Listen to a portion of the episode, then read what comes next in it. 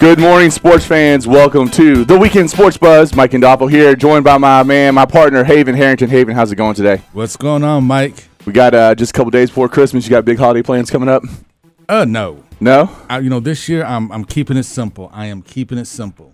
Just all right. The family, the tree, I, uh, some fire, some some uh, logs on a fire. Yeah. All right. You know, I, it, Christmas can be so daunting. Just trying to appease everybody that you got to appease. Like, so, you know, I got a pretty big family. My wife's got a pretty big family. And uh, we got the two little ones. So we just we just said, hey, we'll do one thing with each family, and then we're going to try to enjoy that day with us as much as possible because it can get out of control trying to go to every little stop that you feel like you're obligated to go to. You know, it's just it's tough. So, but I'm excited about it. It's always good with the little kids to have Christmas. And you know, I have a five-year-old, so, you know, Christmas is always fun now because she runs downstairs beyond excited to, to tearing up packages and throw everything up. Do you uh, do you all do the Elf on the Shelf? Uh, no. All right, good. Don't start the Elf on the Shelf. No, I do not do the Elf. You know, I'm still trying to figure out the whole Elf on the Shelf phenomenon because he, it looks kind of creepy. Well, we don't. Uh, our elf that visits our house is not the elf that's bought in the store because you know he's magical. We're not the you know we're not following. It's a little bit different elf that comes, but yeah, the the elf that's sold in the stores is. It's creepy. Creepy looking. Like he's, he's a creepy looking guy. You know, child molester looking kind I'm, of. I'm glad you said not me because I was thinking the same thing.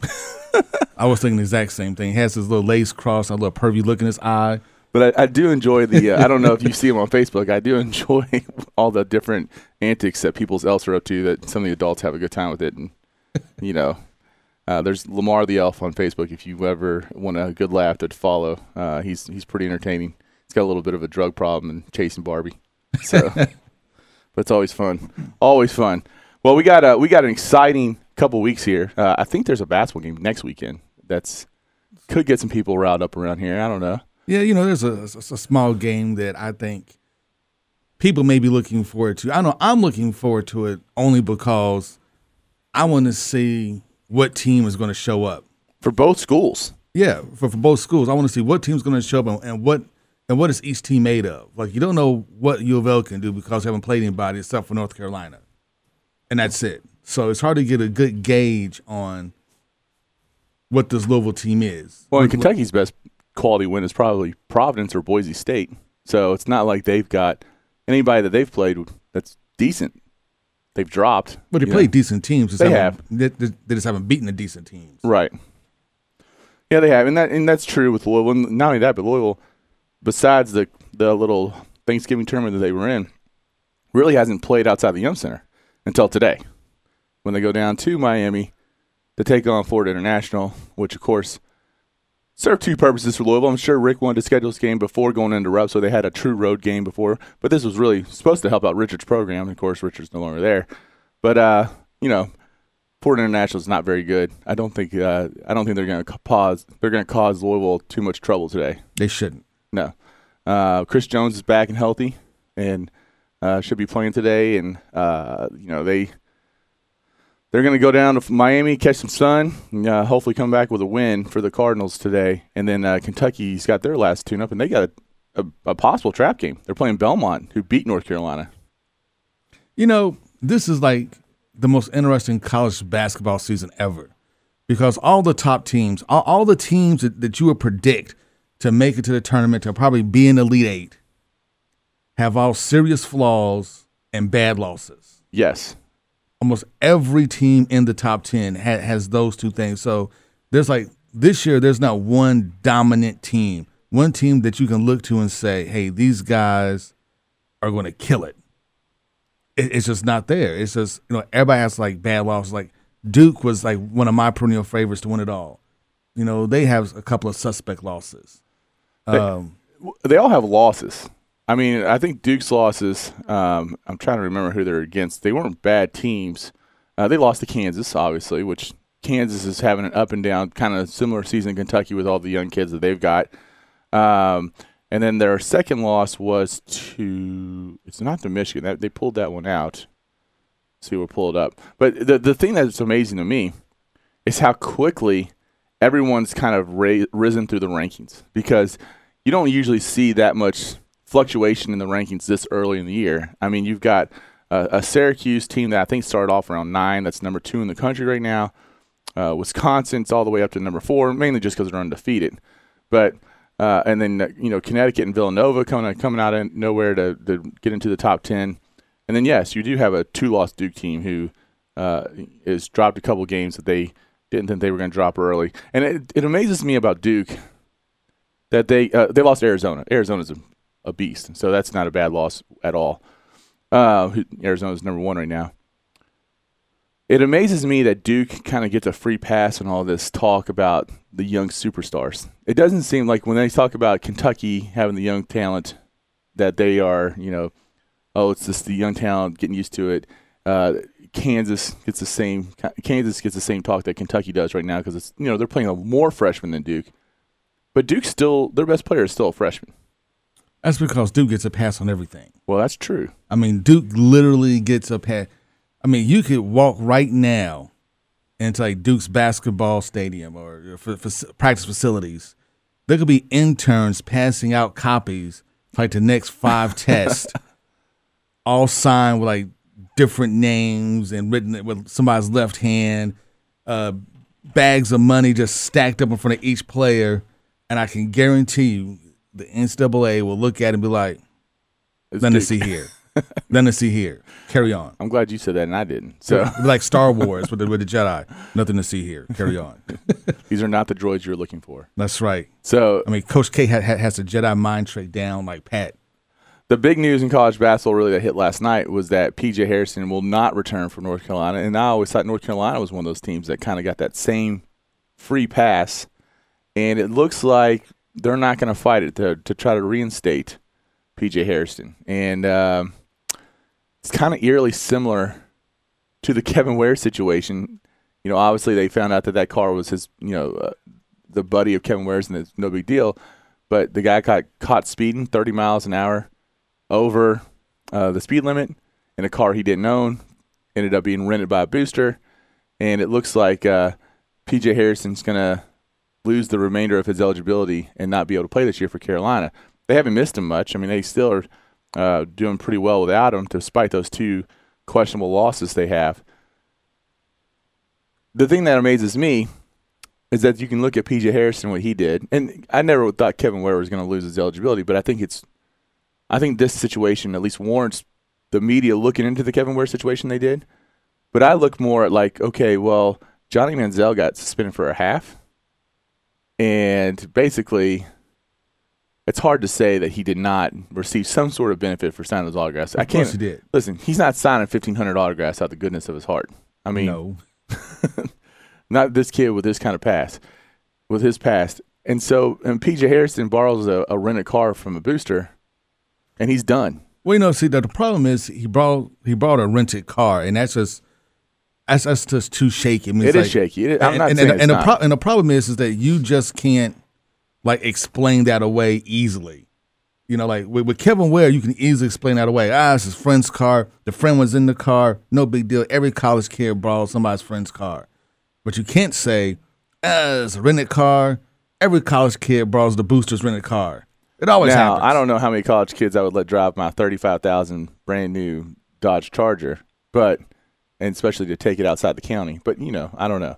And, and at the same time, listen, I, again, I'm not but trying to. But you can to, say it. You can say it. You can say that people borrow cars, uh, you know, I guess for sure. And I guess um, I guess it's kind of funny to me the Kevin Ware situation kind of bridges the two because of the connections that the guy who he borrowed the car from had to the other guy who was setting up all the autograph sessions for Peyton Siva and Gorgie Jang. So I, I'm not trying to kick up old dust. I don't think there was anything to the Kevin Ware situation. It's just the how all three situations are looked at differently. It's pretty amazing to me. Well, you know, I, you have to understand, too, North Carolina, you know, has also been hit before. It's like the football team. Like when Butch Jones was there, there was like a big cheating scandal uh, with the whole book buying thing. Almost the entire football team got caught cheating with tests and things of that nature. So in North Carolina, this is just kind of being it's kind of building up. It started on the football side, now it's kind of bleeding over to basketball. They had the academic fraud allegations a little yeah. while ago. And, yeah, you know, and once and once people start looking, and these stories come out, and then another story comes out, you know, it's just like, you know, journalists almost like sharks, and they see the blood in the water. You know, and that, and that whole Butch Jones cheating, Miami style. That's yep. where I learned it from. Yeah, you Miami style. Clint Hurtt bringing that stuff to Louisville. Let's go. Yeah, that's right. Hey, you know what? If you ain't cheating, you ain't trying. That's S E C's motto. If you ain't cheating, you ain't trying. All right. No, and then uh, speaking of U of L football, we got a little interesting tweet last night from Teddy Bridgewater. Did you see that? No, I, I did not see it.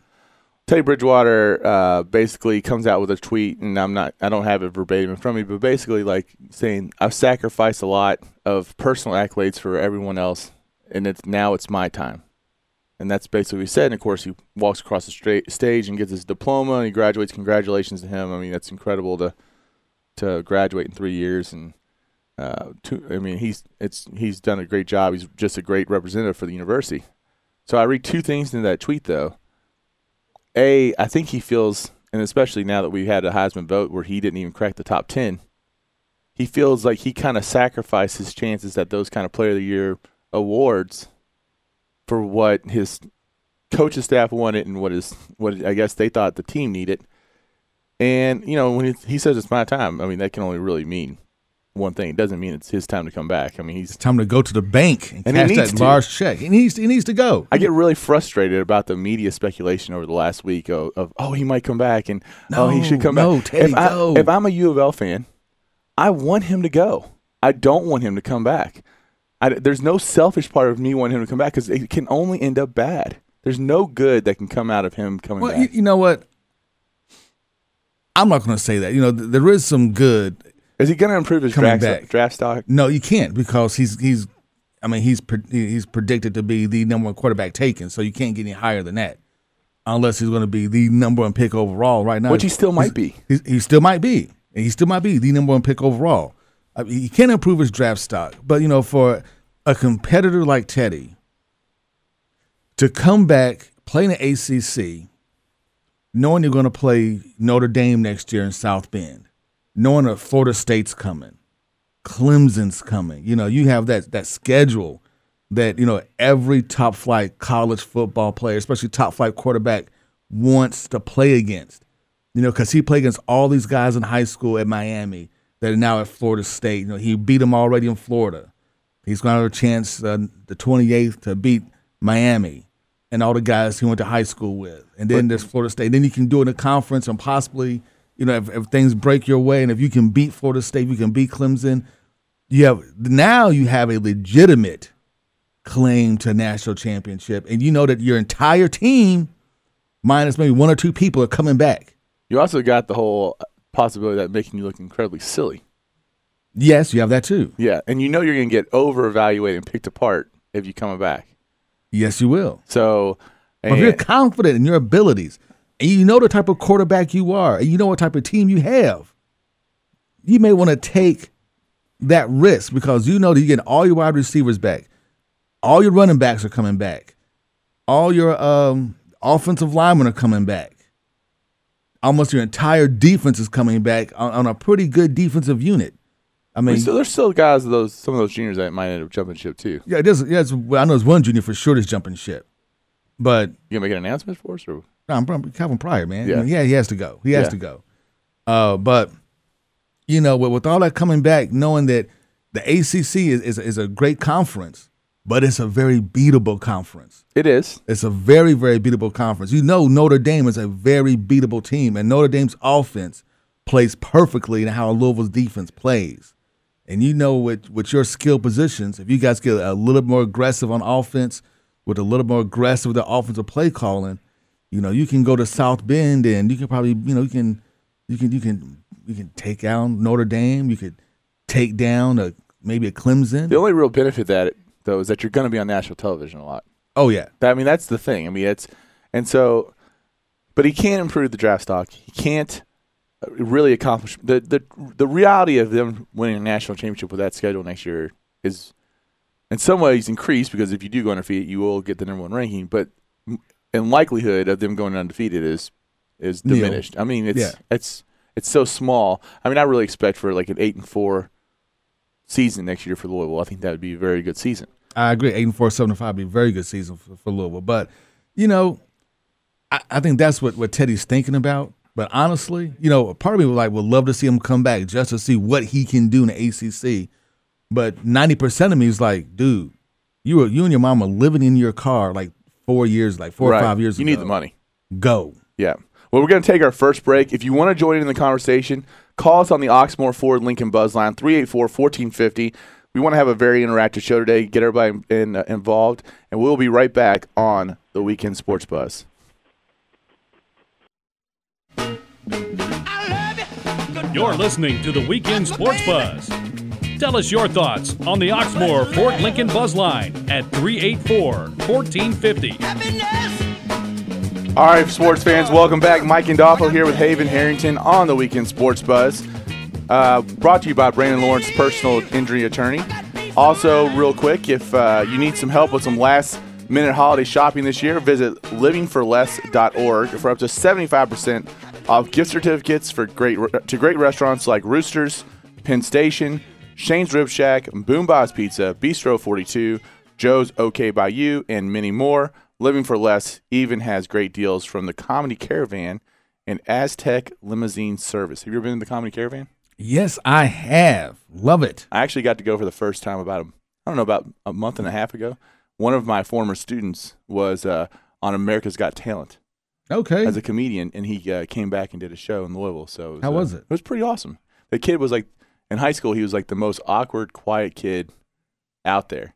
And that's kind of his spiel, you know, he plays up the nerd awkwardness kind of mm-hmm. thing. And he just does a really good job with it. And he's pretty funny. And uh, just, you know, if you ever get a chance to go see Jacob Williams, I'd highly recommend it. So we are going to go to the Oxmoor Ford Lincoln Buzz Line because I think Frank wants to talk a little bit more about should Teddy leave early or not. Frank, what do you think? Um, I think that the uh, purpose of going to school is getting your degree. He's done that. Um I think that the only thing that's going to happen to him is he can add stitches to his resume, uh, especially with that offensive coordinator and that offensive line. I mean, he's just going to get killed. Uh, the last time a Borberly offensive line went against the uh, A C C, which was North Carolina State, Teddy got murdered out there. I don't, I don't see any benefits to him coming back at all. And you, you got to remember that offensive line won three all-conference awards this year. There you go. Yeah, in the A A C. Come on, man. That's Trinity High School. It Come was on. terrible. Let's be, let's be honest. Let's be honest. No, that was We're a, talking about uh, a, a conference that could probably, Trinity could probably win five games.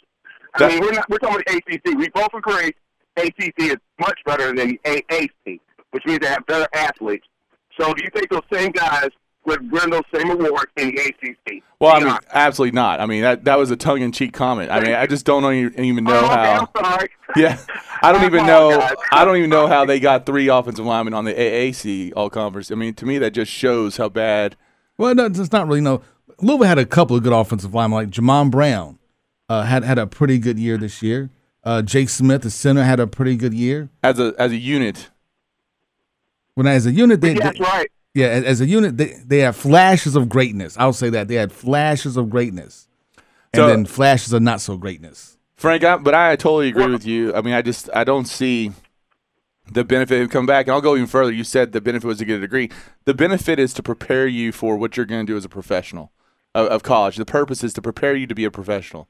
He's prepared. It, he's prepared, and he can't be any higher higher ranked than he's going to be uh, to be to go into the professional ranks. You know, against a pretty good quarterback class. Yes, I mean this is not a thin quarterback class. He's he's, he's up against A J McCarron, people like that. Go ahead, Frank. Well, you well, just one thing, uh, gentlemen. As we both know, I'm in my forties, you're in your thirties, and one thing that boxers understand is you have a punch count. There's only so many punches you can take in life as a as a person. Uh, look at all these uh, people coming down with concussion after concussion. After you get one concussion, you can't, you know, your propensity to get more concussions is greater. I have a friend whose daughter, and this is what really kills me. They always talk about concussions in football, but not other sports. My friend's daughter just had her fifth concussion as a soccer player as a sophomore in high school. Wow. So you only have so many hits. He yeah. needs to go.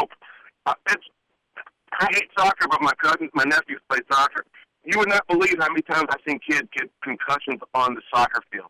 It's just incredible. Those balls are pretty darn hard, and they when, when they get when they get tackled, it's usually from the back, and their head snapped back. So it's you only have so many hits, and I think that if you're going to take so many hits, I think you should get you should get paid for them. I, I just think you do. Yeah, you got to get the money when you can. I mean, I, there's there's no question, and that's again, I, if if I'm a loyal fan, I want him to go because I want I want to have a player in the N F L that you know you've got a couple of defense guys and you got some other offensive guys that done all right, but you want that one guy that you can say, hey, he went to our school, and it can that could be a huge impact for your recruiting class. You know, if you put a guy like that in um, pros. I, I tell you, the biggest selling point for love. I live in Columbus, Ohio. Oh, I'm as sorry. As soon as a guy can, yeah, great. As soon as a guy can almost go pro, they leave Columbus immediately. But even if you notice, I mean, Gordy Jay had the opportunity to go first round. He tried his best to come back to Louisville. It just says so much about our city that guys will turn down millions to stay and make absolutely nothing. Yeah. And uh, I, I'd like to thank George for that. I'd like to thank our mayors. I've been more than anything.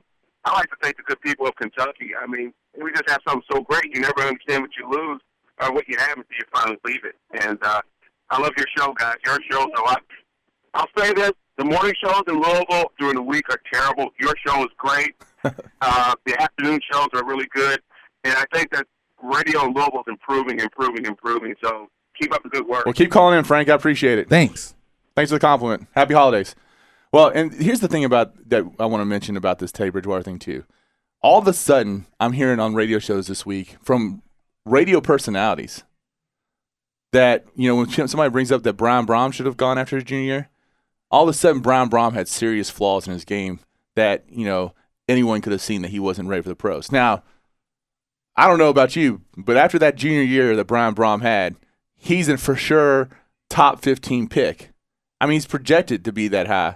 Of a, as the top fifteen pick, the the kid coming back, it was the worst thing that possibly could have he could have possibly done. He got Cragthorped uh, he by far. I mean, and not only that, he got exposed for what you know because he you know he does have some flaws. I mean, the flaws the flaws comment is legitimate, but you can't all of a sudden say he has flaws in hindsight and say that Teddy Bridgewater is head and shoulders above Brian Brohm where he was back then because you know listen.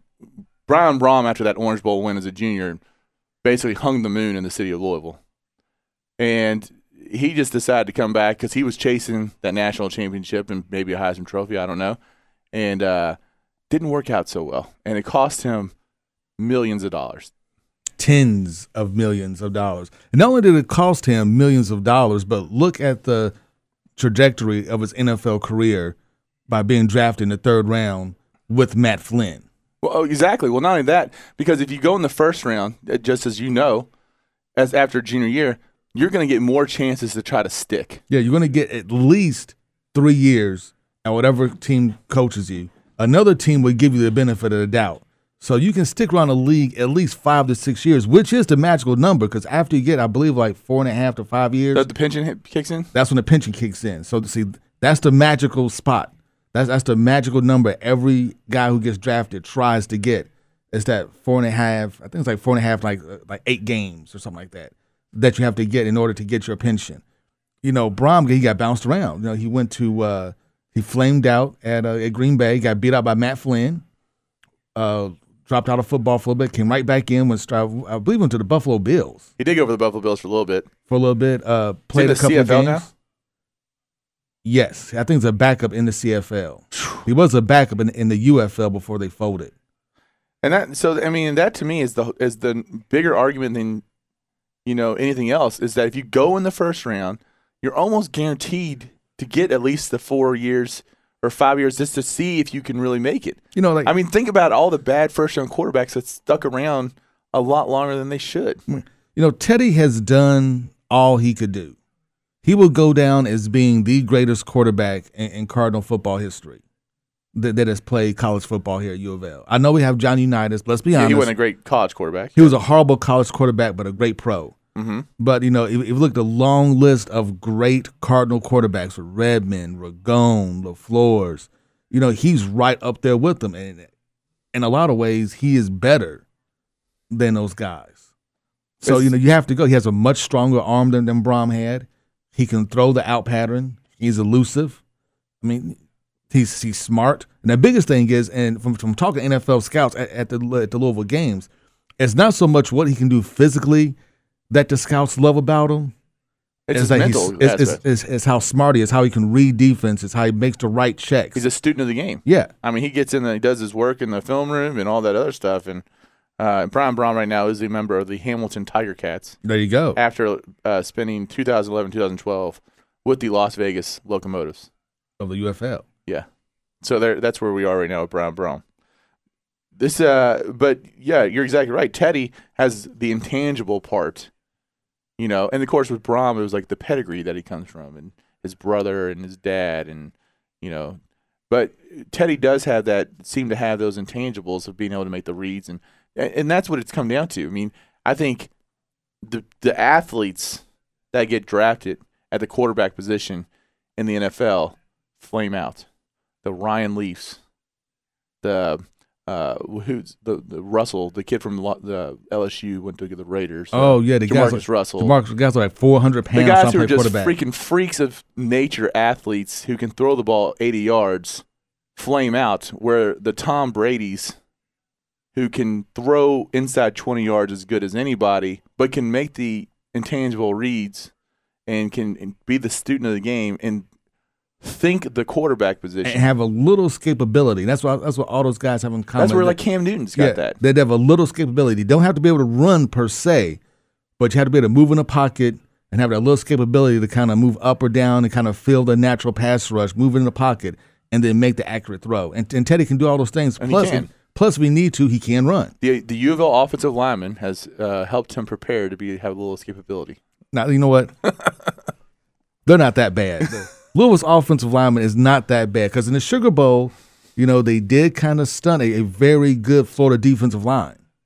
Did Shawn Watson cost Teddy a trip to New York? Did Shawn Watson cost Teddy the A A C Player of the Year and first-team quarterback?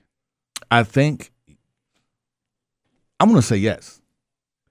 I'm I, I will say yes. I, I think after the U C F loss. Is Shawn Watson back next year? Not a, there's no chance. He's not getting fired. No. Uh, no um, he, he there there was a lot of talk about him being a potential head coach, head coaching candidate. My, my, you know, uh, and fact, we're all uh, complaining about him here. As a matter of fact, he uh, actually, you know what? He um, he actually, I believe, he interviewed for the Auburn job before Gus Malzahn. Yeah, got, I think I remember deal. that he did. Yeah, um, so he that wants turned to, out all right for all. So he wants way. to be a head coach, desperately wants to be a head coach. I think he will get his shot. I think he will get some interviews at the end of the season uh, because of the amazing work he has done with Teddy as being his quarterback coach. Um, Does he need to get out before he goes to the A C C and gets exposed? I'm not going to say get exposed, but I, I will say that they will have to become more innovative. And I, I, I know Charlie wants to run. He's a run-first guy. And there's ways you can run but still be more creative with your runs, that is. Bobby Petrino. You know, Bobby runs like a lot of people, you know, when you look at Bobby, and when the media thinks about Bobby, they think of a guy who's on the, in a pass-happy, you know, three wide receivers, kind of a power spread offense. But Bobby runs a, a power running spread offense. I mean, he runs about sixty percent of the time. Yeah, now, Bob, Bobby's like a sixty forty run type of guy. How many times? How many straight national championships does the S E C have? Seven. A ton. They have seven straight. Every single one of those offenses was built around the run first. They were. I mean, I, I, I the run to me, it's, it's, it's the, not the run, popular. The, the, no, the run is still the foundation of football. Even even in the N F L – that has gone to a pass-happy offense. Even the N F L has gone to a pass-happy offense, but you see teams that can't run the ball, they can't get that third and three, they can't get that third and one, they're not playing Unless really well. Unless they're playing Kentucky, then they can get third and seventeen all day long. They can be like eleven for eleven. So uh, that's, uh, you know, frustrated Kentucky fan, but very excited because it looks like that recruiting class that can Mark Stoops put together is sticking together. Oh, and they'll stick. And it looks like they might even pick up Matt Elam, which is – going to be fantastic if that happens.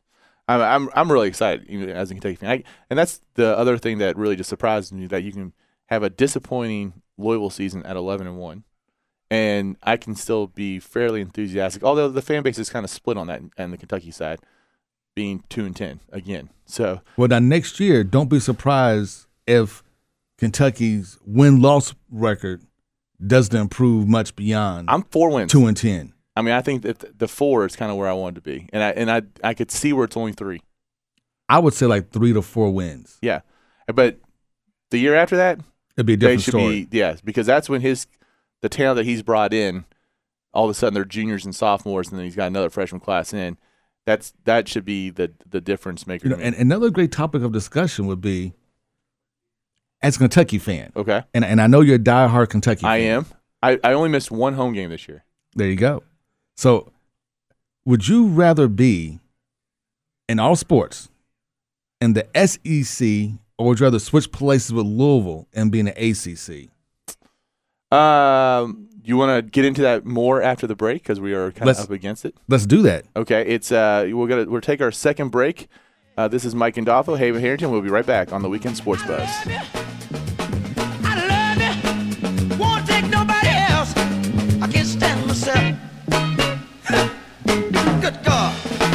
I got a heart full of love. Got good music on. You're listening to the Weekend Sports Buzz. Tell us your thoughts on the Oxmoor Ford Lincoln Buzz Line at three eight four, one four five zero. Well, I wanna kiss you, baby.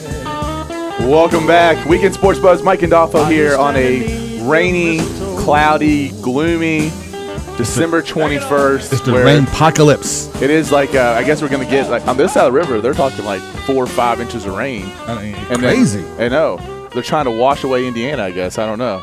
I don't know. Noah is out there with his... Uh, with his arc and getting everything all ready to go for the, the rain today. Looks like on... Uh, Gilligan's about to set sail. Yep. On the Kentucky side of the river, it looks like we're looking at a, a potential, what, like two, three inches. and uh, But just messy day outside. Warm, yeah. But messy. You know, um, before we get into the next topic, I have to give uh, a quick P S A, a little public service announcement there for the great listeners of the Weekend Sports Buzz. Yeah. And that is uh, if you shopped at Target between November twenty-seventh and December fifteenth, call your bank. Two and, people I know got had got you know emails or saying that they were well three now. Three you got nailed? Yeah, I, I, no, I, I'm. They're not sure, but they told me to come on into the to the bank and get a new debit card just to be on the safe side. So well, and I, I'm thinking the same thing. I used our business debit card at Target to buy a snow shovel and some of the salt. Yeah, and then uh, we just found out like three days ago that our card was swiped, and, and you know our card's still in our pocket, but they took the information, created a card, and someone went to Home Depot in Arizona and Circle K. And so we actually uh, had to do the same thing with the business card, which, uh, you know, luckily we caught it after two charges. Yeah, so, so I just want to let everybody know if you shopped at any Target anywhere in, in the country between uh, November twenty-seventh and December fifteenth, definitely call your bank, and uh, you may want to change your information. And that's how serious this thing is when they start notifying us, like, everybody. Like, yeah. Hey, need a new debit card. I just got a new one, like, a month ago. Yeah, so you're stuck without a debit card, like, right before Christmas, too, which kind of... That's horrible. It sucks. Yeah, because I don't believe in credit cards, so I don't, you know, I don't know. I, I don't do credit cards at all. Neither so do I. I have a debit card, and that's, that's, that's about it. That's it, yeah. Um, so you were asking me before the break if I would rather be in the S E C or the A C C as a Kentucky fan, if I want to pull the ultimate, if I want to pull the Georgia Tech move, and go would you the, would you pull the Georgia Tech move? Would I pull the Georgia Tech move? And the answer is no. Why not? I would not want it to be in that basketball league. Why not?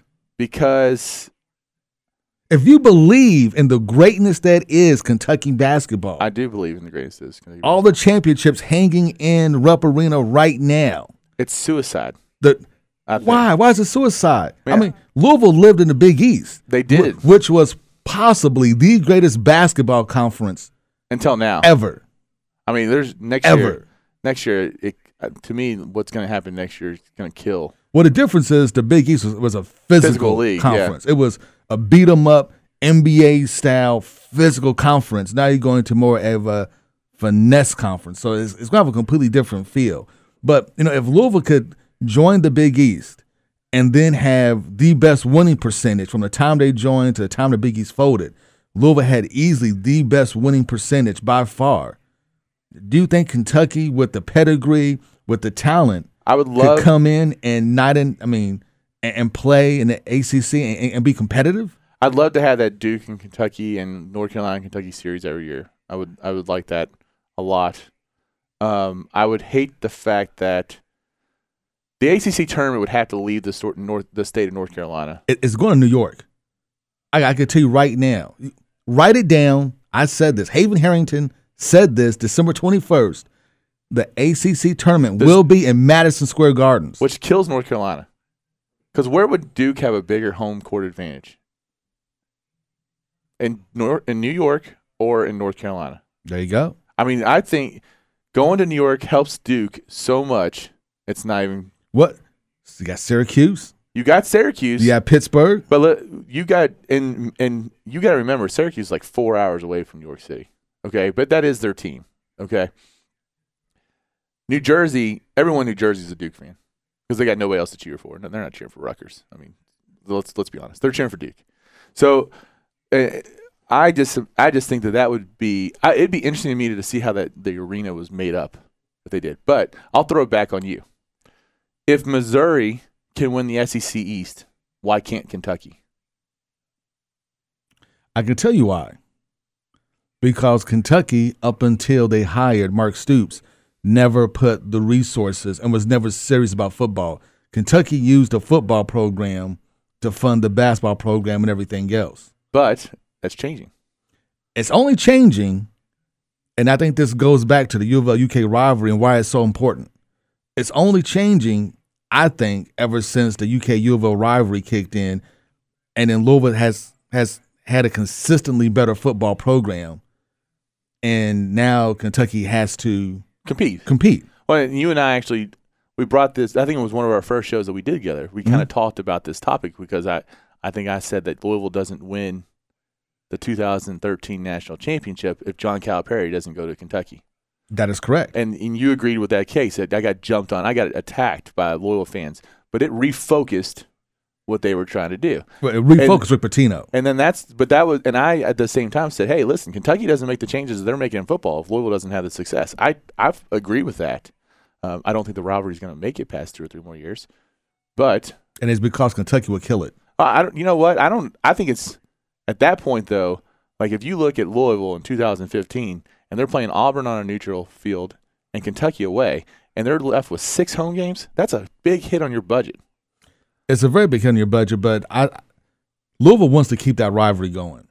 Louisville wants to keep the the that rivalry going, and it's only let's it's only really going to happen if the S E C goes to nine home games. Kentucky wants to desperately drop it because well, if they go nine home games, they have to drop it. They don't have to drop it, but Kentucky wants to drop it. They got to be able to because they, they want to schedule. Yeah, because they want to schedule some wins. But see, now my thinking is this, and this is what I think: man up. Don't don't schedule some patsies because you know you can win. You man up. You make your football team competitive enough. It doesn't matter who's on your schedule. You beat them. Well, I think, and by the way, we're gonna. I think they're gonna be that point. The, U K and U of L football is always going to ebb and flow, okay? I mean, it's always going to have its ups and its downs. To, to stay at a high, consistent level is – I mean, but Kentucky doesn't even have to be at a high, consistent level. Right. Kentucky can just stay at the at the current Vanderbilt level, and I think most U K fans will be happy. The Rich Brooks. Yeah. I, I was happy. I yeah. was happy. Going and, to bowl games. And, you know, you want to take that next step. Yeah. At least once every three, four, maybe once every six years, let's say. But, yeah, I mean, if you can be – consistently in bowl games, even if they're the less bowl games, and every once in a while take a jump and get into a, a good bowl, finish second in the S E C East, which, you know, Florida's down right now, and as, I think as long as Muschamp's there, they're going to be down. You know, see, and here's the thing. This, I think this window would have been great for Kentucky if they would have hired Stoops like four, three or four years ago. Yeah, you're ago right. You're right. Because now Tennessee is down. Um, Florida's down. I mean, all these teams that were tr- traditionally in Kentucky's way of ever doing anything are falling on hard times and are very, very beatable. I mean, even Vanderbilt, which has gotten a lot better, is still very beatable. And I think this would have been like the perfect span, like three or four years, Kentucky really could have made some headway. They're probably going to run into, I, I honestly believe, that Butch um, Davis in Tennessee. He had a down year this year, but I think give him time because he's been successful everywhere he's been. give them time. And I think, you know, Tennessee next two years is going to be back to not the great Tennessee. Well, they show flashes this yeah. year too. Yeah, because I mean, they don't have a lot of talent right there. They right don't. And, and they're not going to be like the Phil Fulmer days of super dominant Tennessee, but they're going to be a, a good Tennessee team. Florida's going to fire uh, Muschamp next year, and they'll probably get somebody there. They can, with that great recruiting grounds, and, and Florida will probably get them back and up. And loyal fans, don't be worried. It's not going to be Charlie Strong. No. Because they have Charlie, to hire. Charlie is not going to go to any team in the S E C. Charlie's not leaving Louisville, except for maybe one school. It's a school he coached at previously. South Carolina. No. Notre Dame. Yes. If he if he goes anywhere, it'll be if Notre Dame comes calling. That that would be the school I'll be worried about. I think South Carolina I'd be worried about. I'll be worried about South Carolina. And I'll tell you, but the reason why he's not going to Florida, the reason why he's not going to Florida is because Florida, if they hire the next hire they make has to be an offensive minded coach. Yeah, it will be. I look for Bobby Petrino maybe to make his way back to Florida. Yeah. I, I think he's still blackballed, man. I don't know. I don't. I think he's blackballed from the S E C. I don't think they're they're. I don't know how long it's going to last. I don't know until losing you know. changes a whole lot of things. It does, but I mean, then you got to no, answer to everyone else. Losing badly changes a whole lot of things. But the S E C presidents all went to an agreement, so we're not hiring this guy, and I think that's what happened. You we'll know? see. We'll see. But now, but back to uh, Kentucky and the uh, A C C, the basketball. Now you have to admit your home uh, games. Would be, would be awesome. A, would be a trillion times better. Yeah, but I also don't think like right now that the S E C and in uh, football you guys actually compete. So, but I right, I like going to these football games and going. Listen, the, I don't want this to sound the wrong way because the A C C has good football and they've got some good football teams and all that stuff. There's the tradition of all the different S E C football programs, and knowing that that's not our focus, to me it makes it. Uh, and then I don't want to sound like that Kentucky fan either. You're about just, to, though. You're I, about am, to. I am going to sound like that. Where, listen, I want to be entertained as a Kentucky football fan. Okay, that's that's the bottom line. I just want to be entertained. I don't get all, like, super wrapped up into the wins and losses and all that kind of stuff. I, you, but from my that's background. Cause, that's because they're used to wins and losses. No, I really feel like, it, you know, you're a football guy and I'm a basketball guy. Yeah. Okay, I can't watch a basketball game. And, it, and I can't enjoy a basketball game. I'm always watching a basketball game through a coach's eyes. Okay, so it's not like you can get there and get all kind of excited and riled up, and you're always like you, you learn to watch film one way, and you just that's it's, how you watch the game, and it sticks with you. Yeah, you know what I'm talking about because you exactly. watch football that way. Because you know you and I were sitting in the U K Missouri game, and I was just amazed at the stuff that you pick up, and you were teaching me all this stuff, and uh, you know football. I can sit there and just kind of get wrapped up in the game and enjoy the experience and, and all that kind of stuff. And to me, to have those traditional powerhouses come through Lexington and and we're kind of a part of that. You know, we're the we're no one's on ES on, on E S P N Game Day more than Kentucky because we're always on the highlight films for everyone else. So yes, you are. yes, you are. No, but I mean, I just enjoy that. I enjoy that that atmosphere, and, and I think. It, I think that's what A C C basketball will become one day, but it doesn't have like the uh, the tradition. It has unbelievable tradition, but the schools haven't been together besides Carolina and Duke, where the tradition has really solidified itself across the board for the A C C in basketball. And I don't. I wouldn't want to lose Tennessee and and Florida, and you know, because right Why now not? we can still play Tennessee and Florida, and we can still but, play but, North Carolina. But but but those are teams that you know you, on a consistent basis, you can't beat in football. The A C C will actually give you a chance to look at football and enjoy football from a different perspective of being competitive, and then that's the thing. You actually enjoy it from a competitive con- perspective. Even like you know, we have a chance to beat Virginia Tech. We have a, a chance to beat on most years Duke. You know, we, really, we a, I look back and, to that. And every now and then we can sneak up and get a Miami in, in a down year like they are now. You can, you can get a North Carolina football. Yeah, you know, you, you can get a North Carolina. You know, you can every now and then. You know, you can get you know uh, should, Georgia Tech. We would beat North Carolina. I mean, I, I don't think that. I, I don't think we should beat. I think that's what we would be in the A C C. We would be a North Carolina. I mean, that's which is better than being what you are now in the S E C, which is homecoming. I don't. I don't know if I agree with that. A guaranteed win, because, I mean, over if you look at the past um, ten years and compare Kentucky and Carolina football, Carolina had the the cheating scandal in which they were pretty good, but I mean, I, they're pretty similar. I mean, I, the difference. But, but here's the difference: Kentucky, for the longest time, held the two longest losing streaks in college football with, history. Right, but we beat Tennessee with a wide receiver quarterback. Yes, you beat Tennessee, so now you're one and twenty-four against Tennessee, and you're still oh and like fifty-five against Florida. I mean, losing for almost thirty straight years to one team, no. That's, that's no. No, you can't do that. I don't disagree with that. You you can't do that. I mean, you just you just cannot you cannot as a fan base, you just can't do that. As a fan base, you cannot accept that type of of, of ineptitude. You just can't do it. Well, I don't. You just can't do it. What I don't, uh, I guess, what I don't agree with is that when Andre Woodson was here, that in that year in two thousand seven or beat whatever L S U, it was, number one team in the nation, but they they took Florida down to the wire. I think that went to overtime. They really should have won. You guys game. always take Florida down to the wire. And we either take Florida to the wire or we get shellacked. So it's it's usually no in between. Yeah, and, pretty much. And then the Tennessee game there too was down to the wire and a potential. I mean, we were in all those games. Like we were competitive with when even as uh, when Auburn when Cam Newton won the national title, we had beaten them the year before, and they needed a last second field goal to remain undefeated to get to that national title game, to beat Kentucky. Yes, but but here's the problem. You're always on the wrong side of those last-second close wins. In the A C C, you guys could be on the other side of those wins. But they're Actually, against crappier opponents. Well, it's like, well, you know what? Yes, yes, yes. Well, you know, I mean, listen, I'm not hanging up yes. a sign showing where we rushed the field because we beat Virginia Tech. No, you're, and that is correct. And you won't hang up a sign because you rushed the field, but you beat Virginia Tech. That's the thing. Is that you beat Virginia Tech. There's no need to rush the field because now you expect these victories.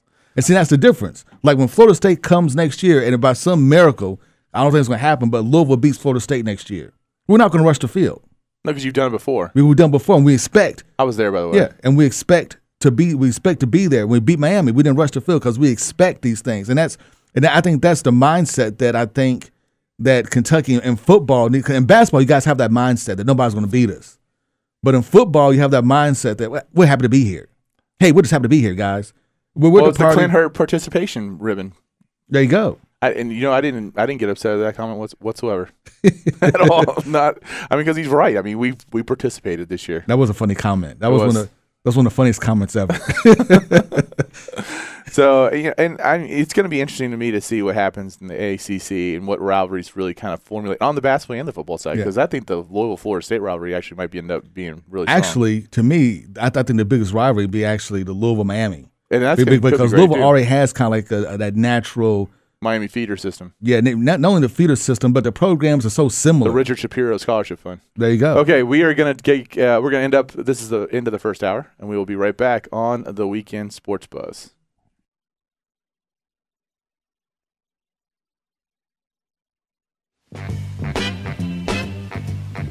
You're listening to the Weekend Sports Buzz. Tell us your thoughts on the Oxmoor Fort Lincoln Buzz Line at three eight four, one four five zero.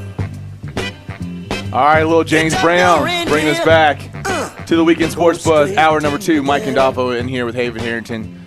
The Weekend Sports Buzz is brought to you by Brandon J. Lawrence, personal injury attorney. Call five oh two, five eight seven, zero zero four one to reach the best personal injury attorney in the city of Louisville, Brandon J. Lawrence. The J stands for justice. You know, we were talking a little bit on the break, and, and you mentioned la- last segment that if Louisville's not really good in football, that Kentucky doesn't make the investment that they do now, and that's probably true.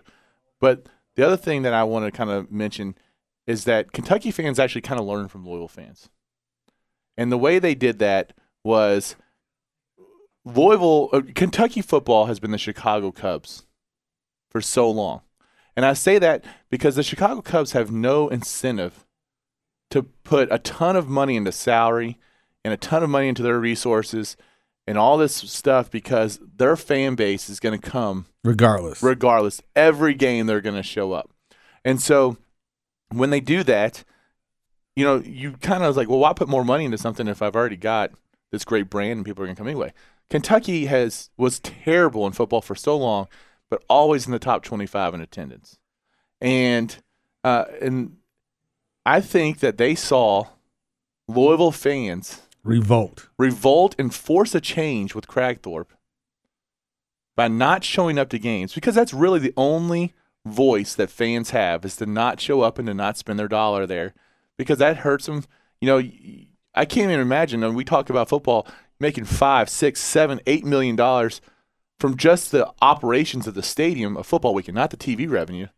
And when people aren't there to buy concessions and to buy parking and, you know, let alone buy tickets, and that's your budget, that's the only voice the fans have.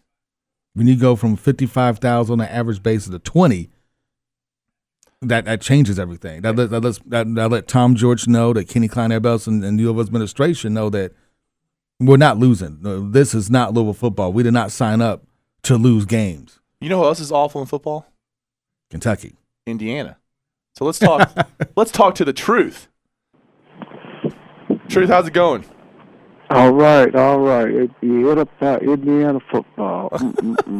Well, it just, you know, it was a disappointing year for, for them as well. And, you know, they're offensively, they're unreal, but they got to get that defense fixed. And hopefully they'll get a defensive coordinator there that knows what he's doing. Get some talent. You always, always remember this about Indiana people.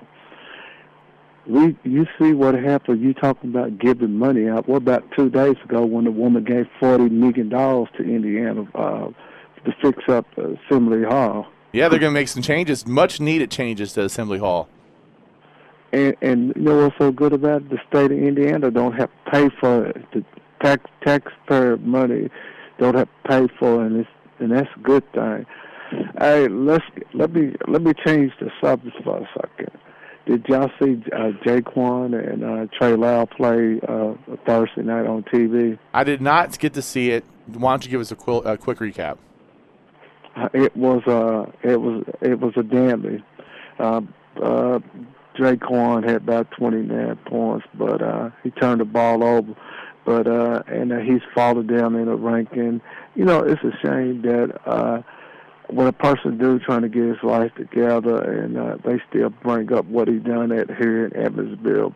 But uh, I'm telling you, whoever get him, they they won't be disappointed when he he's finally got somebody uh, talking to him. He's been staying out of trouble.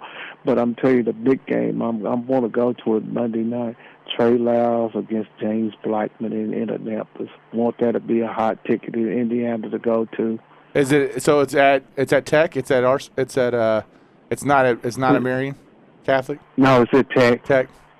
So yeah, that would be an incredible game to go see, because those guys, you know, are really close, uh, teammates on the same A A U team for a long time, and Blackman obviously outside shooting it and just scoring at will, and uh, and Trey is so strong underneath the basket and around the basket, and Jaquan has good. He's got great size for a guard, you know, and I. I think his uh, uh, his decision making is definitely kind of questionable, and sometimes he yeah, tries to shoulder too much of the load. But yes, I, I uh, you know he's playing in uh, here in Evansville today. Trey Lyles at, at Bossy, right? Yeah, they're playing at Bossy. They're playing at Evansville North. He's probably valued about sixty points. But let me bring I don't y'all y'all don't never talk about girls basketball. Y'all talk about Kentucky basketball and talk about Louisville basketball. Indiana girls already won that, ten ball games this year. Listen out, you're, you're talking huh? The Louisville women and the Kentucky women are both in the top ten. So I'm going to the Kentucky. Actually, I'm going tomorrow to the Kentucky Duke women's basketball game. Listen, five listen, versus two. Ooh. Listen, listen. Check this out. You remember Kentucky girls weren't no good, and Louisville girls weren't no good, right? I do remember that. Yes. And Indiana girls is get ready to be like Louisville girls. Remember this name. I want you to look up. She played for Mount Carmel, Illinois. Her name is Tara Buss. She's the next Pistol Pete. All I right. Mean, listen, listen to me. I want you to I'm check listening. The truth. When the, when the truth brings you the truth, I want you to listen. She get ready to be the all-time leading girls scorer in the United States. She's going to score over six thousand points. I went to watch her. Played, she played against Evansville North uh, Tuesday night. She had forty-eight points. Last year she averaged forty-seven points. But here's what's so good about her. She not only can play basketball, she can play tennis. And when the day she stepped on I U tennis, they would win four national championships in women's uh, tennis. That's how great an athlete this you know, girl is. I love the truth. Is. Because he's a diehard I U fan. He reps all the sports. That's right, tennis. Man. women's basketball, golf, badminton, the whole nine. I figure if you love something, you should. Why would I want to go be a Miami, a Notre Dame football fan? You got to put, I don't, you know, because they make you mad. One people say they're Kentucky fan, then they say they are uh, Alabama fan. That's crazy. You just, you with whoever wins. I am a Kentucky fan you. and Notre Dame fan. I got to admit, but yeah. that's, you know, part of being Catholic. So. Uh, okay, I understand that. That's, I, I understand that. I believe. Hey, but I want to let you know, uh, my Hoosiers boys looking good. I mean, I mean, uh, James James Blackman. Can't you see next year Yogi Ferr and James Blackman uh, at shooting guard? Well, I mean, Stanley and, and go with Stanford Robinson and all those other guys. I mean, uh, it's going to be good time. And, you know, and you could have Jaquan too. I mean, it's there's a pretty good chance that Jaquan's going to be there, I think, and uh, it's it'll be very interesting. I, I like what he's doing. I just, you know, it was really unfortunate because I thought they lost to a really bad Notre Dame team. So I, you know what, I, you know what, you're right about that. But I'll tell you what thing I like to, to, to leave, and I believe you. We need to go out and get us a big, another big man.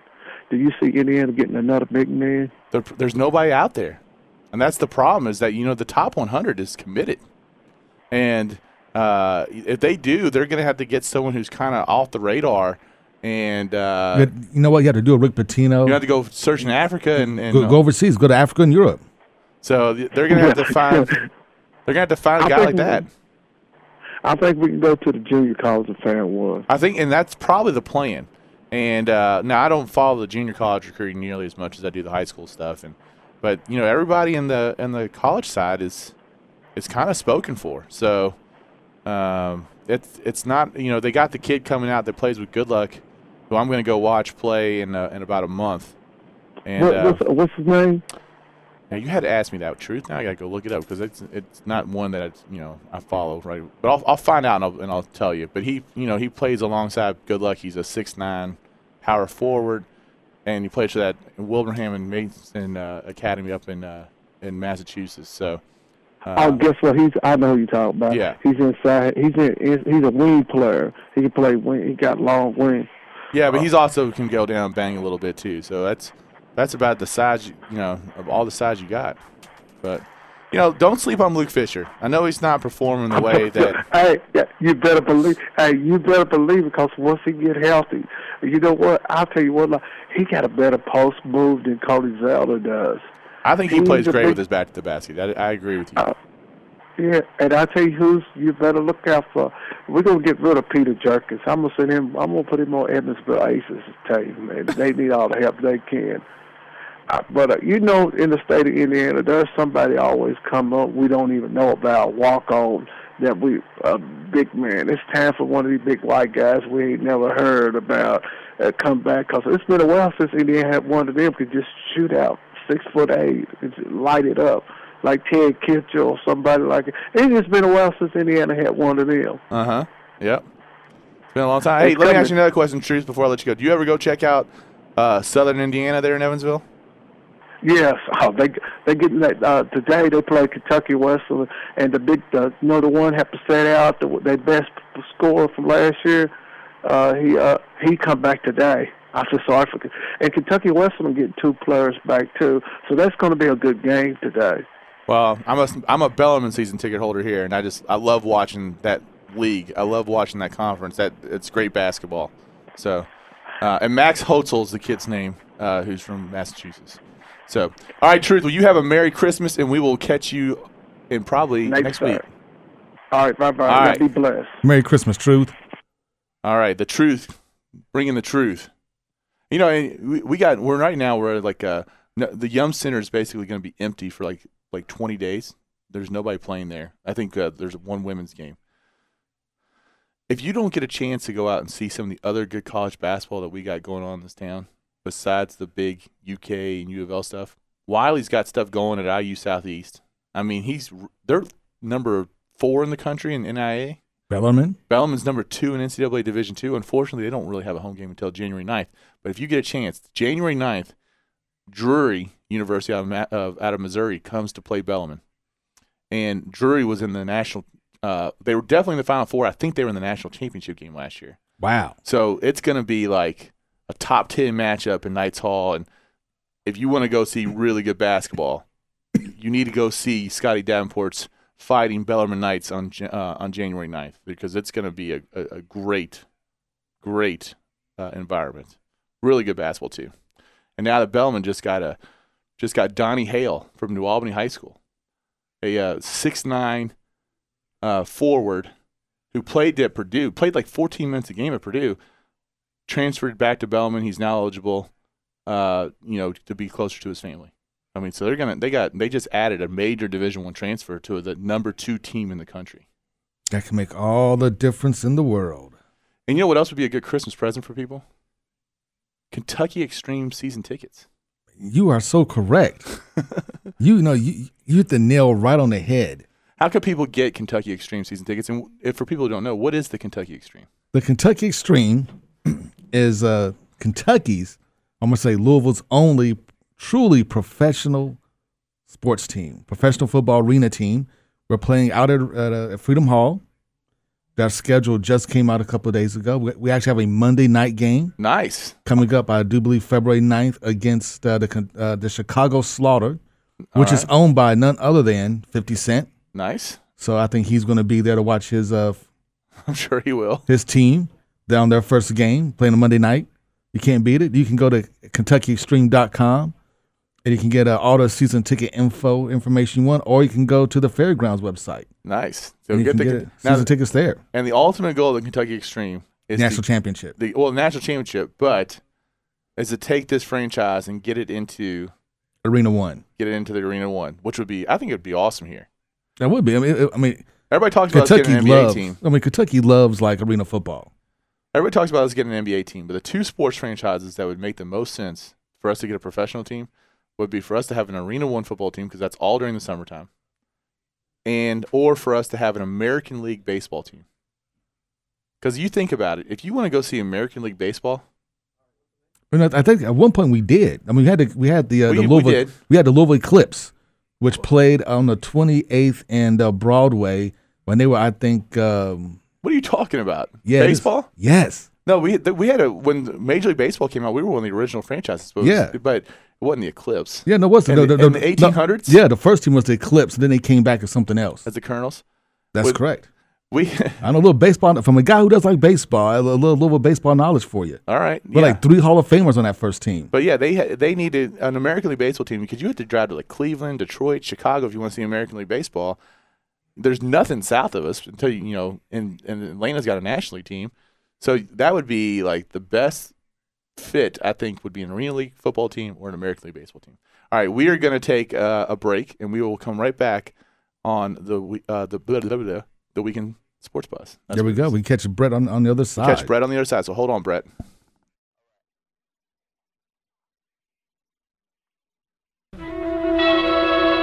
You're listening to the Weekend Sports Buzz. Tell us your thoughts on the Oxmoor Ford Lincoln Buzz Line at three eight four, one four five zero.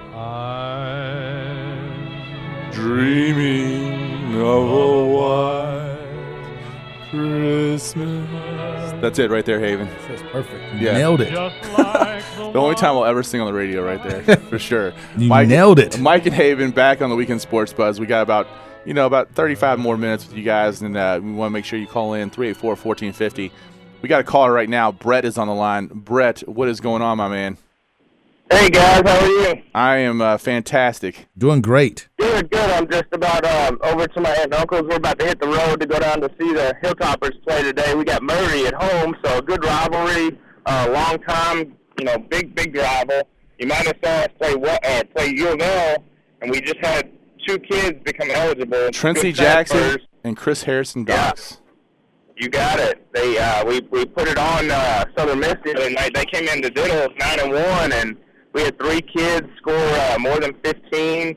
We went twenty-six for thirty from the free throw line. We we really shut them down and, and won a, a big game against a good team, and we're hoping to do the same today. Well, that Southern Miss team's only other loss is to Louisville. I mean, they, they're ten and two with uh, a loss to Louisville and a loss to Western. And, uh, you know, I think uh, Rick Pitino is counting his lucky stars that Western didn't have a couple more games with Chris Harrison Dox and Trency Jackson already with the team, because those two guys basically fill a void that was left by Jamal Crook last year that Western just has not been able to really do before those two guys came in. But now you got, I mean, two serious ball players that can play uh, either guard spot, and both those guys. I mean, Trency Jackson is about as good as a, of an athlete that's going to be in that league. Absolutely, and it was funny to hear Ray Harper say that he was the best athlete he's ever had. And, wow. You know, Ray's won two national championships at the D two level, and you know, different things. And to hear that, I was just like, whoa, that's that's a big, big time get. And you know, we had five players, I believe, that didn't even play the other night against Southern Miss. So we've got a couple kids still out hurt, and but we've got some depth now. I'm excited. Uh, I just wanted to, you know, I heard y'all talking the truth, and you talk about local stuff. We've got the game today. Uh, you know, at Diddle, then we've got another one, the thirtieth, and I believe that's Ole Miss, Ole Miss coming in. Yeah, it is Ole Miss. Diddle. I will be there for that game, by the way. Really? That's I'm, awesome. I'm going down to that Western Ole Miss. I got, I know the Ole Miss, or I know the Western coaching staff pretty well, so I'll be, uh, I'll be down there, and I'm really excited about it. And uh, you know, Ole Miss coming to town, and that's a winnable game for Western. You know, it's uh, absolutely. And then if you're not, if you are a Western fan, but you can't get down to Diddle, you need to get out to the King of the Bluegrass. And make sure you check out Justin Johnson, who is uh, – yeah. That's the big recruit for Western coming in from uh, Perry County Central. Okay. And uh, he is a beast of a rebounder, like averaging over twenty rebounds a game right now. The Worm Junior I mean, he is getting it done. So, uh, I'm not – I know they lost last night, so I'm not sure what time they played today in the losers bracket. But uh, they actually lost, I believe, the team they played yesterday was Terry Rozier's old high school. Okay. So gotcha. Yeah. So, yeah, it's uh, – it should be pretty good, but I, I, adding those two pieces, you know, I, I think kind of what kind of George Fant and T J Price kind of shoulder too much of the load going going uh, early on in the season. But having guys like Chris Harrison Docks, who was a huge recruit coming out of high school, and Trency Jackson, who's used to playing big time college basketball, having those two guys come in, that I mean, they they are extremely dangerous uh, and extremely talented, and and it might not come true this year. You know, I still think they they could be uh, the the Sun Belt champions this year and go into the N C double A tournament. But it, when they make that jump to Conference U S A next year, and all those guys are seniors, uh, with T J being a senior and Trency will be a senior and uh, George will be a senior, they're going to have they could have one of those other kind of, you know, win a couple games and N C double A tournament kind of runs. Uh, Absolutely, it, it's going to be exciting. That's for sure. We've got a lot to look forward to, and with Chris Harrison Docks just being a freshman, you know, I didn't know that Ray Harper actually recruited him out of high school. So that was good to see that that was somebody Ray Harper actually wanted, you know, from the get-go. Just didn't get him the first time around. Yeah, he ended up going to Butler. Uh, played for the Michigan right. Mustangs. Keep trying. Just a, a huge, a big-time shooter. You know, the son of Chris yep. Harrison, who played at Kentucky. Uh, although I don't think they have much of a relationship right now. So, unfortunately. Gotcha. Mm. But, uh, Brett. Well, all right, guys, I just wanted to call in and let you know, hey, there are some other games, you know, not quite in town, but not too far of a drive. Uh, I know we got Murray today, Ole Miss, and then I believe we have one more. I think it's four home games in a row that we have. So if anybody wants to, get down there and check them out. If not, you can watch them on, uh, I think it's Channel twenty-one ION or E S P N three. There it is, man. Go Hilltoppers. Murray today. The twenty-eighth is Brescia, which is, you know, I don't, I don't know. Yeah. And then... But the thirtieth is when they uh, they do play Ole Miss before getting into conference play. So it's going to be raw. Good luck to those Hilltoppers. And by the way, you can listen to the Hilltoppers right here on fourteen fifty W X V W, the home of Western Kentucky Athletics and I U S Athletics. I don't know what they do when I U S and Western both play at the same time, but we'll figure it out. Yeah, we'll figure but something Diddle out. Diddle Arena's going to be rocking. It's uh, get those red towels out and wave them around, baby. That's what I'm talking about. uh We were talking a little bit a, a while ago about the Duck Dynasty thing. Okay? That's right. And you get uh, the Duck Dynasty guy just kind of, I guess, said some insensitive remarks about homosexuality. And so we're not, you know, going to get very political on this show or anything like that. So everyone's got to kind of just, whatever is said over the next ten minutes needs to be kind of taken with a grain of salt. Okay. Uh, Disclaimer. All right, but anyway, the Duck Dynasty guy came out and just said basically that he thought homosexuality was a sin and immediately gets suspended from his show, uh, mainly because, I mean. A lot a- of groups came up and they were like. Well, not only that, but I mean, who's A and E's biggest demographic? Not not homosexuals being their biggest demographic, but an age group that has been, that is very tolerant of demographics. I mean, my age group and younger is very toler- tolerant of that kind of lifestyle. Louisville as a whole is a tolerant city is that lifestyle. So, you know, to protect their demographic, they came out and kind of took a stance against it. He's fighting back, fighting hard. Looks like they might, that the family might just pull the show altogether. Yeah, I mean, they're fighting hard. But you know what?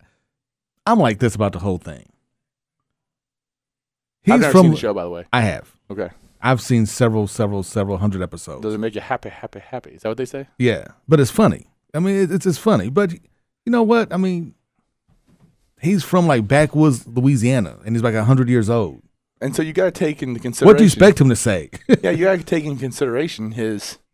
He's a thousand years old, and he's upbringing. in the yeah, he's in the backwoods of Louisiana. I mean, what do you expect? I mean, you know what? And if if this was a show based on a family, let's say from New Orleans, or maybe Baton Rouge, you know, one of the, one of the cosmopolitan places, or even, you know, a larger city, you know, then he can be like, eh, you know, what, what you doing there, old guy? You know, but he makes duck call whistles and lives in a swamp.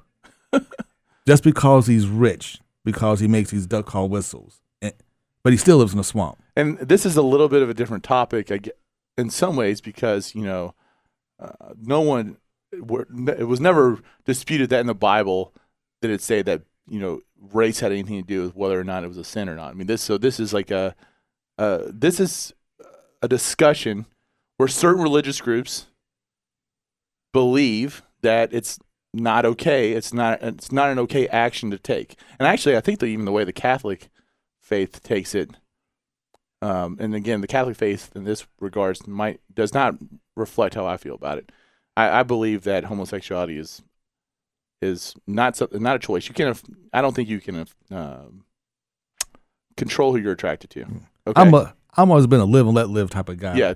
What you do, you do. I yeah. Mean, you don't, I don't care. So yeah, it doesn't really affect me that much.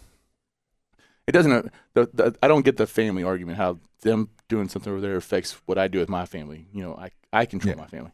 So the. Uh, but anyway, you know, I think the Catholic stance is like it's okay to. Be that way, it's not okay to, to act on it.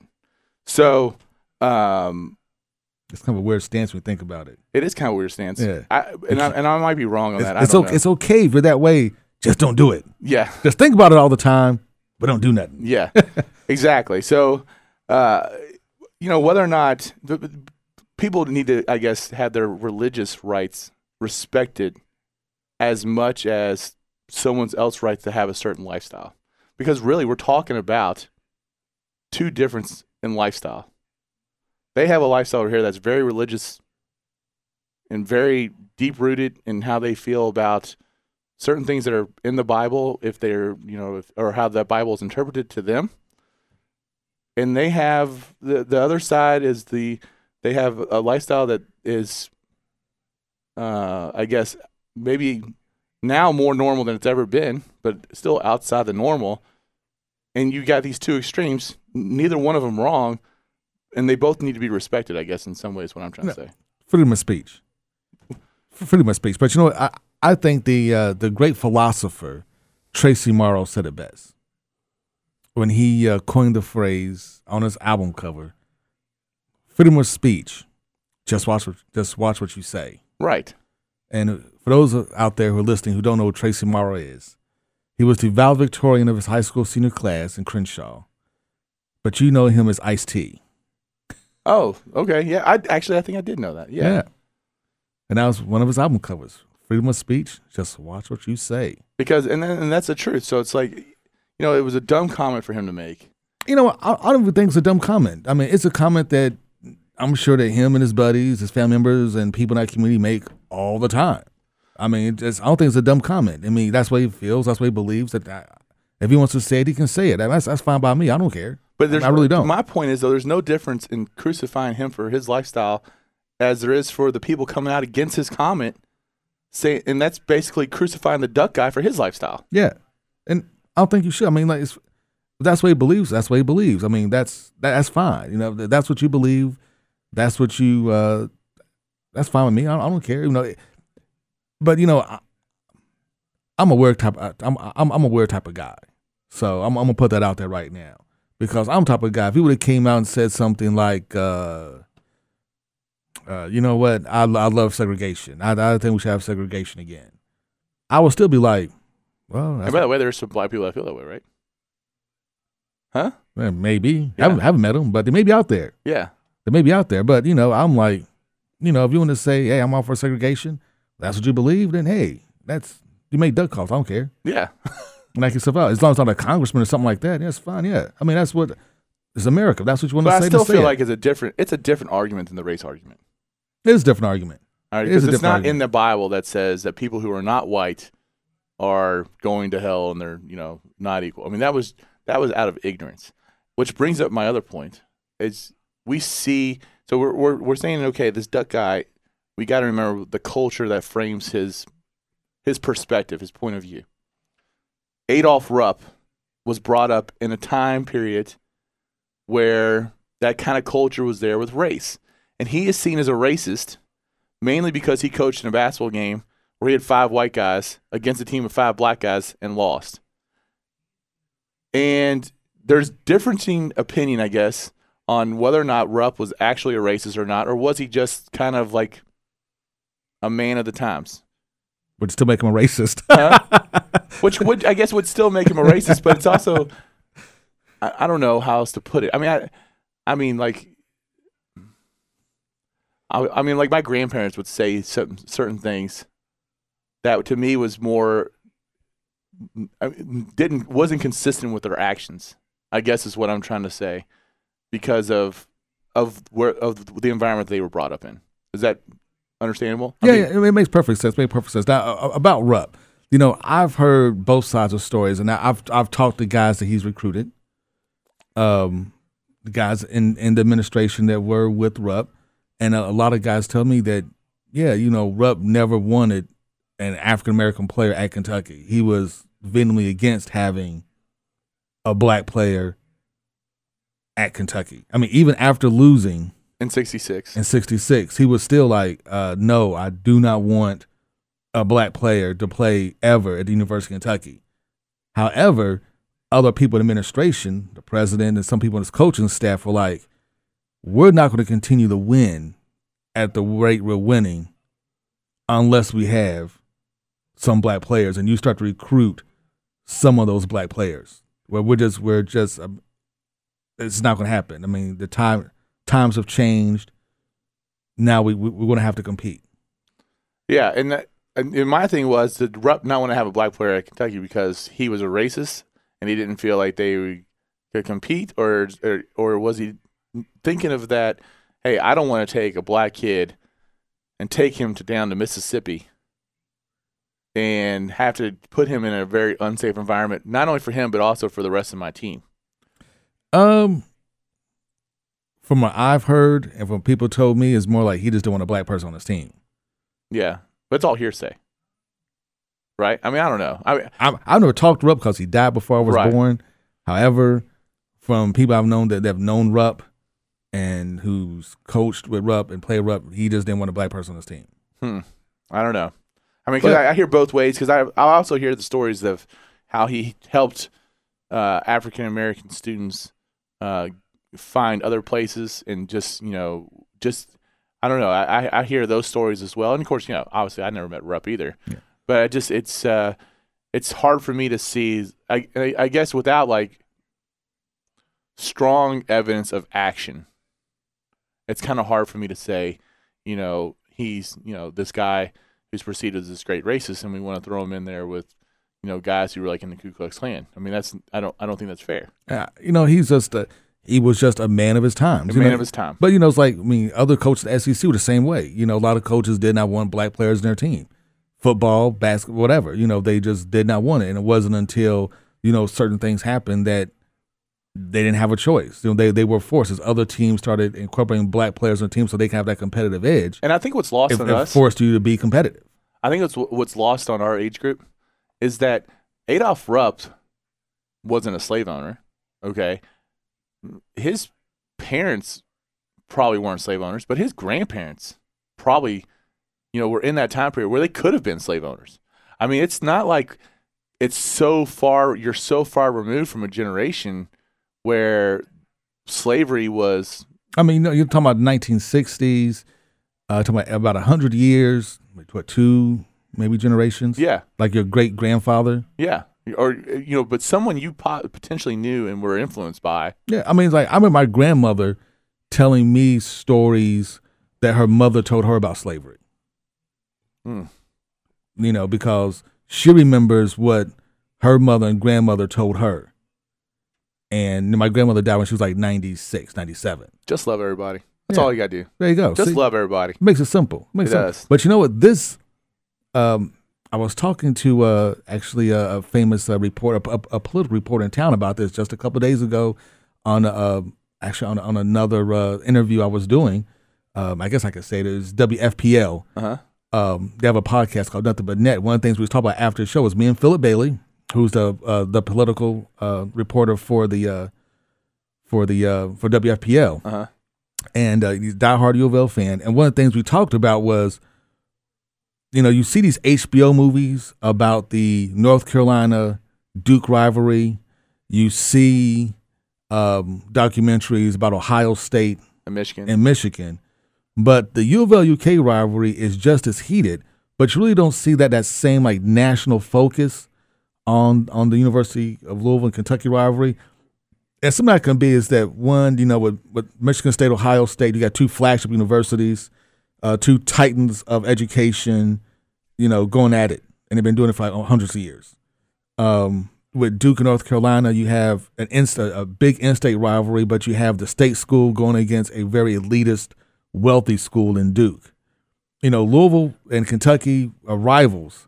And they've been rivals for you know, quite some time. They haven't always played, but you know they're still rivals. And you know why hasn't that kind of gotten a focus? And my comment was, well, I think one of the reasons that that hasn't gotten a focus is the difference between the two schools and kind of quote unquote what they represent or what they used to represent. Nowadays, urban and rural. Urban and rural.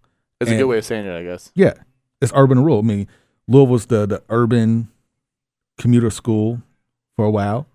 You know, that's where, you know, if you were worked at Ford or G E or someplace else, that's where you sent your kids to go to school. They went to school during the day. They all, everybody would come back home. That's what, you know, Louisville's primary focus was. And then Kentucky was the flagship school. And Kentucky, you know, I've been to U V L. I've been to Kentucky several times. My son goes to Kentucky now. You know, it is a very, you know, has, has more of the, um, have has you know, like Lexington itself even has more of a southern feel. It does. Than Louisville has. Louisville has more of a Midwestern type of, you know, kind of very a very city feel to it. It doesn't have a it doesn't have too many it doesn't it doesn't even have trappings of a southern city really.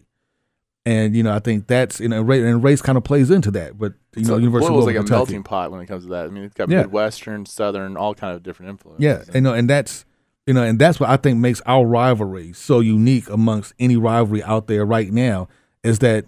The, the urban versus rural. Yeah, the no urban versus rural. Yeah. yeah. City versus country, you know, and even kind of the, the racial undertones that kind of percolate our, that have always percolated our state, you know, always are, are played out during that game. Yep. And it's, and it's just, and it's, it's just amazing. But it's also amazing to see how far these schools have come, in, especially Kentucky, in such a short period of time. You know, on my other show, I've, I interviewed Nate Northington. With black head coaches at both major programs. Yeah. Yeah.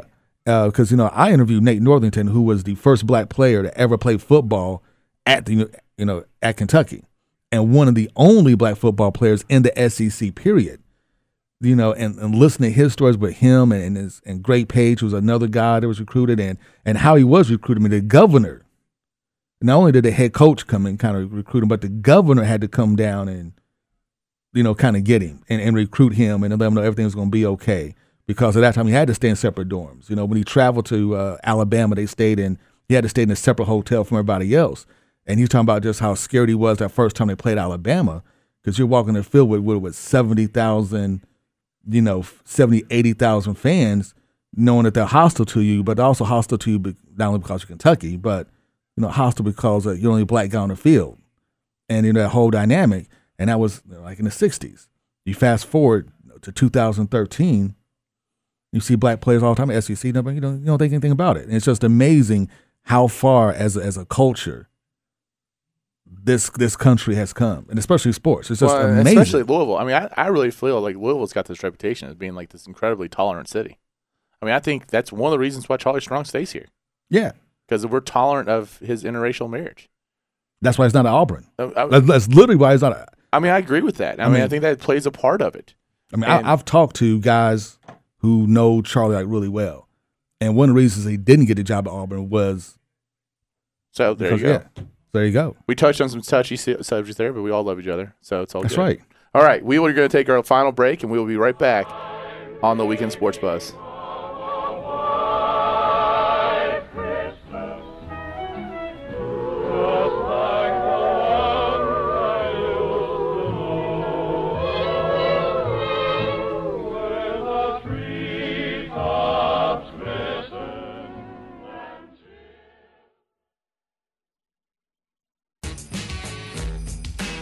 You're listening to the Weekend Sports Buzz. Tell us your thoughts on the Oxmoor Fort Lincoln Buzz Line at three eight four, one four five zero. All right, welcome back to the Weekend Sports Buzz. And uh, I'm here with Haven Harrington. We're going to finish the show up, and we got uh, about ten minutes to talk about the start of bowl season, which all the college bowls kick off today, or the first college bowls kick off today. Are you excited about bowl season? No. I'm not either. These bowls suck. No, I'm not excited because, like, the first couple of bowls is – this is basically for football junkies. This is this to get your football fix this until the Kentucky extreme. This is football March Madness. Yes, yeah, so basically this is, like, to get your football fix until the Kentucky extreme kickoff uh, February the ninth in Freedom Hall. So what Haven and I did is we, we went through and we were going to try to pick our five most intriguing – our bowls that we're looking the most forward to. So, Haven, I'm going to let you start, and we'll go through we'll go through these as much as possible. So, okay, easy one first. All right. Um, probably the one and one A on my list would be, of course, Louisville, Miami, which is uh, getting not enough play nationally. This game has got so many storylines. Then the sports writers love this game. Oh my God! I mean, I mean like the, the sports writers think this is going to be one of the best bowl games of all of them. I agree. I mean, I, and I just the fact that there's not the talk about this game, it, it's easily one of the top bowl get matchups out there. And when you consider all those Miami players on Louisville's roster, Teddy Bridgewater uh, being from Miami, Clint Hurtt scandal, Howard Schnellenberger, not enough play. Louisville, by the way, three-point favorite. Go ahead. There you go. Uh, next game, which uh, kind of has me intrigued, is Stanford and um, – I believe Michigan State in the uh, in the um, ro- in the Rose Bowl. Okay, so what intrigues you about that game? Uh, just to see if, now that Michigan State has a new quarterback and now they have uh, something resembling an offense, what are they going to do with it? I mean, can they uh, take on the Stanford Cardinals? Because these are two mirror teams. You know, great defense, uh, pro style attacks. Uh, it should be like a, a good ground and pound type of game, but I wouldn't be surprised if them kind of air it out. I don't think Michigan State's got a good quarterback. I a, think Michigan they have a better State, quarterback than what, than what they started the season with. Well, it's it's the Cook kid who's been basically their quarterback. You know, I mean, he was hurt a little bit, but he's he was their starting quarterback. And I, my impression of Michigan State is that their quarterback is basically Max Smith when he was healthy. And the only reason that he looked good against Ohio State is because Ohio State's defense is awful. I mean, this is a team that struggled to score points against Notre Dame. And but that's with the old quarterback. That, that's before they made the quarterback switch. I don't. Th- I, I think the same quarterback played in the Michigan State and the Ohio State game. No, no, the no. The Notre Dame game and the Ohio State. No, game. no. The quarterbacks were switched after right, that. I'm game. I'm going to check this out. But check anyway, me on that one. But I don't think that Michigan State, Stanford's a real defense. I don't think that. Uh, I don't think that Stanford, uh, Michigan State's going to be able to move the ball against Stanford at all. So I, I, I, I, I, I, I totally disrespect the Big Ten football. I'm not. I'm not even going to sugarcoat it. The Big wow. Ten is. Just no respect at all for the, your Big Ten champion. You're a Michigan State Spartan. Uh, no, Spartan. Spartan. None at all. No. You can't score thirteen points against Notre Dame and, and be considered a top five team. And I'm a Notre Dame fan. Notre Dame was terrible this year. Wow. There you go. Okay. Well, I'm that's well, that's one of the games kind of piqued my interest. The other game that's piqued my interest, Ohio State and Clemson. Okay. And see, now you're going to get back on this. Now, this one doesn't no, pique my interest. No, it, it piques my interest because I just want to see how real is Ohio State. And I think Clemson would be a, a good barometer for that. Yeah, barometer just to see how good they were. I mean, are they a good eleven and one team or was all smoke and mirrors? And I think playing Clemson will kind of give you a good idea of just how good Ohio State is. Connor Cook was the quarterback against Notre Dame and against, and against Ohio State. Ah, okay. Well, I stand corrected. I don't. Not to trying to show you up anyway. I definitely I kind of. No, no, no. It's a good thing. It's a good thing. All right, but I agree with you on that on that front. You know, we're going to see. I think we're going to see Ohio State to- totally get exposed here. I think that uh, Clemson, Taj Boyd's going to have a field day against against Ohio State. They they quite possibly.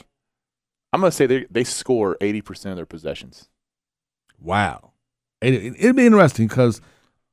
I think Ohio State will score. Ohio State will score, yeah. But I'm not – I mean, Ohio State's defense, you cannot let Michigan State just run up and down the field on you like that. I mean, it's, it's Michigan State. Well, and then Michigan State is – And what what's Taj Boyd going to do oh, with, with, with Sammy Watkins? I mean – Yeah. Okay, so that's that's number three. Is that right? Yes. And hey. Actually, I don't have a fifth one, so I couldn't find another game I actually liked. Except for the national championship game is actually my number one game. I'm I'm a, I'm a Louisville fan. And I'm excited about that Louisville-Miami contest. But I'm really excited to see Florida State and Auburn.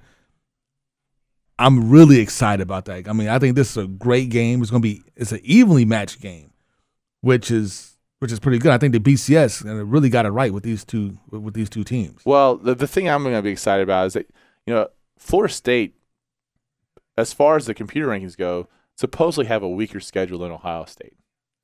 Now they the difference to me though is that Florida State destroyed everybody in their path. I mean, they just – and then they had to play a Clemson who was a real yeah. opponent. Florida State did what Louisville fans wanted Louisville to do, which was take yeah. the teams on their schedule and just that you know have superior them. talent to and, and prove that you have superior talent.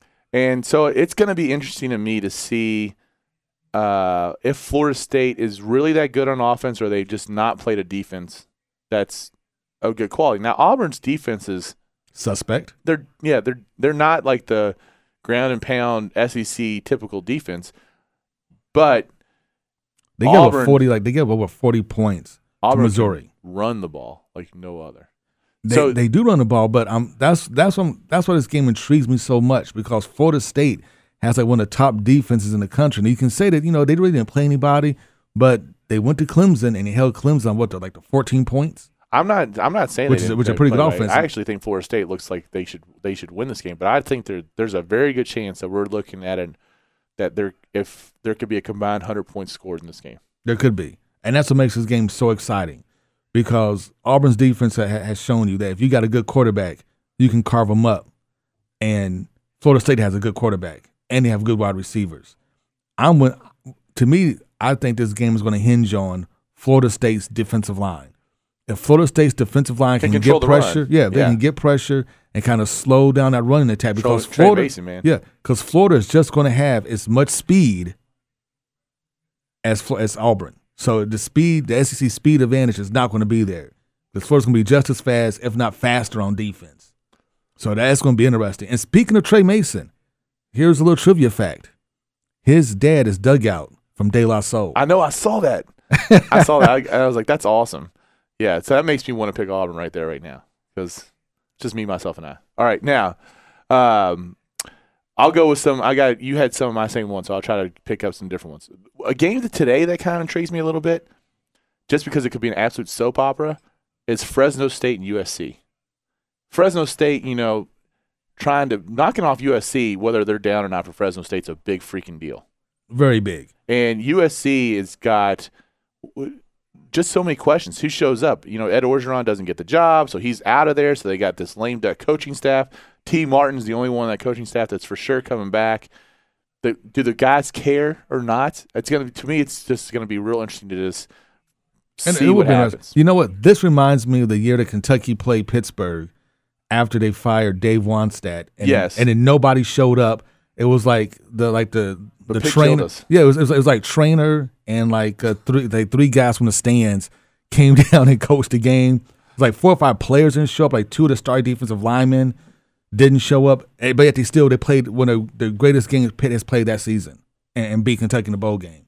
Uh, I also am going to be very intrigued by the Cotton Bowl, uh, Oklahoma State and Missouri, and mainly because uh, uh, Big Missouri twelve, uh, going back, retread. yeah, yeah, had to go back and play the Big twelve. So you got a, a team in Missouri that never won the Big twelve outright, and now Missouri comes in the S E C in their second year, wins the East, and the S E C is supposed to be this you know dominant, awesome, you know, they they win. Uh, they had this horrible record last year, and then come back and go seven one in the S E C. They've got pressure on them to not just beat Oklahoma State. They've got to demolish Oklahoma State, and I'm not so sure that's going to happen. Oklahoma State's a good team, and see, here's the problem you're going to have uh, with that transition from the Big twelve to S E C, and that is styles of play. S E C is when it, Missouri got there, it's still more of a ground and pound type of play with not too much offense. Now they're going back to offensive league, so they're going to outscore Oklahoma State like they did back in the Big twelve days, and it's going to be interesting to see if they can outscore Oklahoma State. The last one I'll mention because we're we're up against it, Oregon, Texas. You know, you got Oregon who kind of went went away at the end of the year. Texas is saying goodbye to Mac Brown. It's going to be real interesting to me to see if, if Texas responds and can knock off Oregon because they're playing in San Antonio. And that could be, to be the big upset of the whole bowl schedule. All right, we're out of here. Enjoy the bowl games. Next week will be twelve to three, special preview show for the U K U F L game. Mike and Haven are out for the Weekend Sports Buzz. We'll talk to you later. Merry Christmas.